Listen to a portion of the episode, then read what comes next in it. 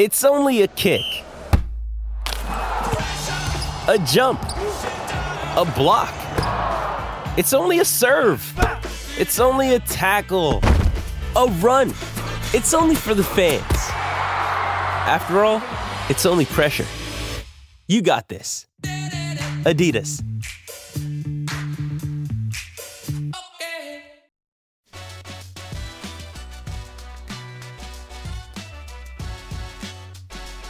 Coffee and Cream with Rogers and Benning on Hail Varsity Radio.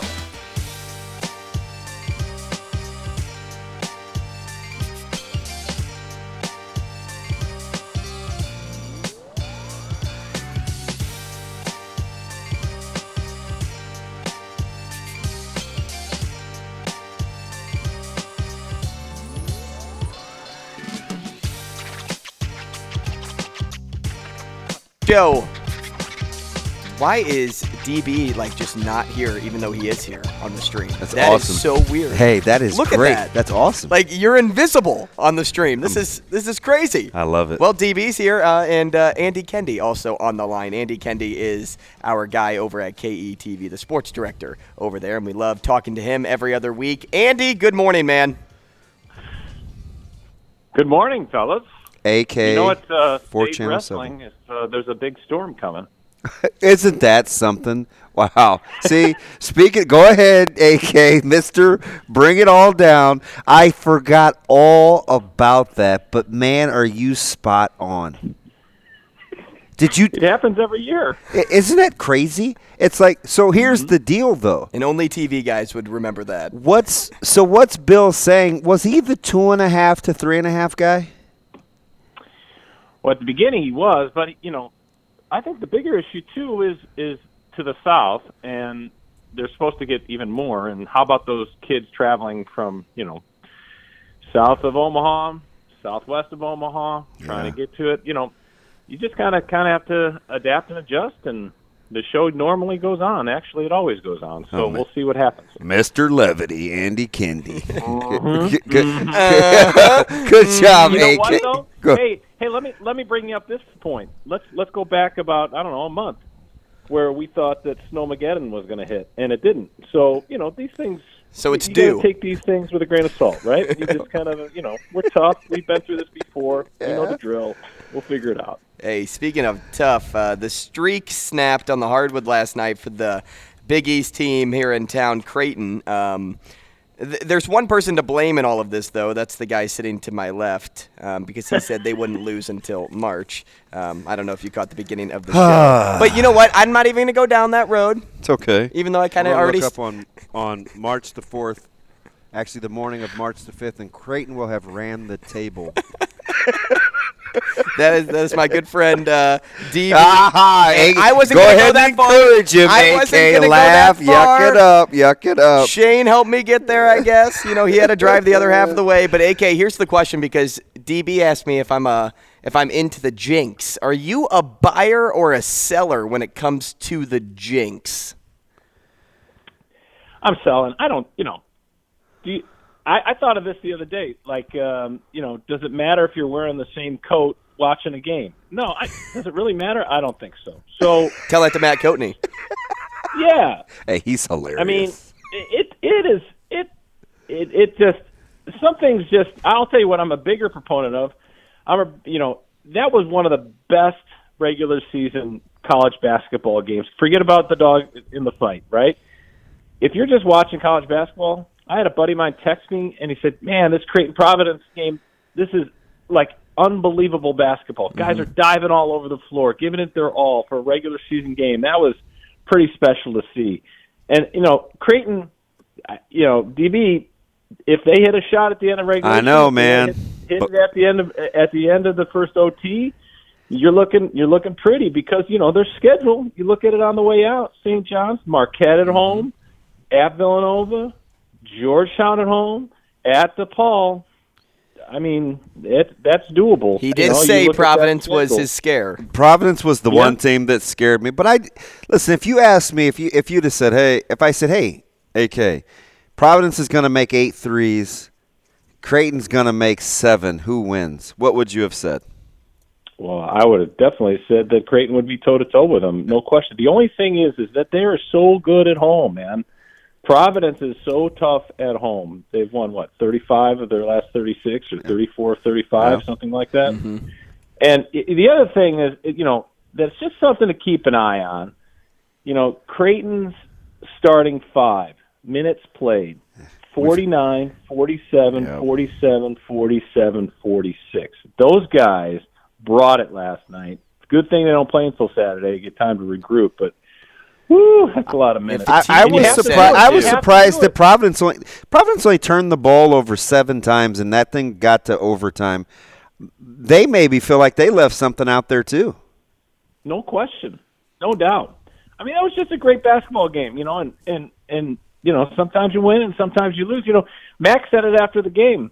He said, you know, the other day against Saturday, the kid's foot was on the 3-point line. It turned into a 2. You know, instead of a tie game, it's, you know, the Creighton has the lead. And then last night, Kaluma's alley-oop just gets tipped off right before he grabs it. So, you know, it can go either way. And unfortunately, last night Creighton just went the other way. Flip it around. How impressive was? I mean, we know what happens at, you know, Jersey Subs, Mike's Place, formerly known as the Rack.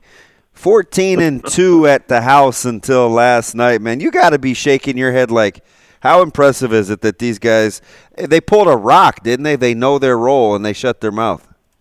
Yeah, no question. And you know, Nebraska has a guy on their team that if he was on the opposition, you would dislike him, would you not? Casey Tomanaga. Oh, yeah. I mean, this guy gets it done for Nebraska, and he's just one of those guys saying, "How does he do it?" But he does it. And if you're playing against him, you're like, "Oh," he just probably drives you nuts. But I'll tell you, between Derek Walker, Greasel, Tomanaga, they found something there, and a little Sam Hoiberg getting. How about Wilchers? Come on, CJ. The Jersey boys, the two kids from Plainfield, New Jersey, and Wilcher and Lawrence, a happy homecoming for them. Wilcher found his shooting stroke at the right time with 5 threes last night. It was fun to see. Tip of the cap to Fred Hoiberg. You know, you can now start talking, you know, look at the schedule and say, can they get over 500, get into a postseason tournament? And that would set a nice foundation moving forward for a team that I don't think many people thought they would be here at this point. Oh, no, people wrote them off. I mean, we just weeks ago we were talking about if Fred Hoiberg. Maybe 1 week ago we were talking about if Hoiberg was going to be we needed Coach Alberts. Right. Yeah. Right. We needed the radio show for validation. Hoiberg's coming back. Yeah, you guys get it. I'm sure I got it yesterday, even the day before. Is Coach Hoiberg, is he going to make it? Yeah, he's going to make it. He's just fine, thank you. The guy can coach, even if he has to totally do a 180 in his coaching philosophy and how basketball is played. I mean, the way that they're playing, as hot as they are, and I'm not saying that, they're you know, going to take over the Big Ten, but they could make a run in the Big Ten tournament. They could make it to the NIT potentially. Like, there's hope for things. There is hope. I'm just right. Maybe that's Kool-Aid drinking, but there's hope. I'm just trying to win the next one. AK, let me ask you real quick locally. Bigger story: the fact that once again Millard South got 4 in a row. The whole lineup qualifies for state, which is ridiculous, or the fact that girls wrestling is blowing up. Like, what are you looking forward to this weekend? Well, a whole host of things. It's one of the great events in Nebraska, right? And now it's even gotten better because you add the girls wrestling element to it. It's a madhouse. It's a fun house. It is one of those events that if you haven't been, you should go, right? I mean, especially Championship Saturday. The Adams thing is unbelievable. Watching somebody as special as him, and don't forget about Luritzen at Bennington. Luritzen is a stud, and he's going to bring it too.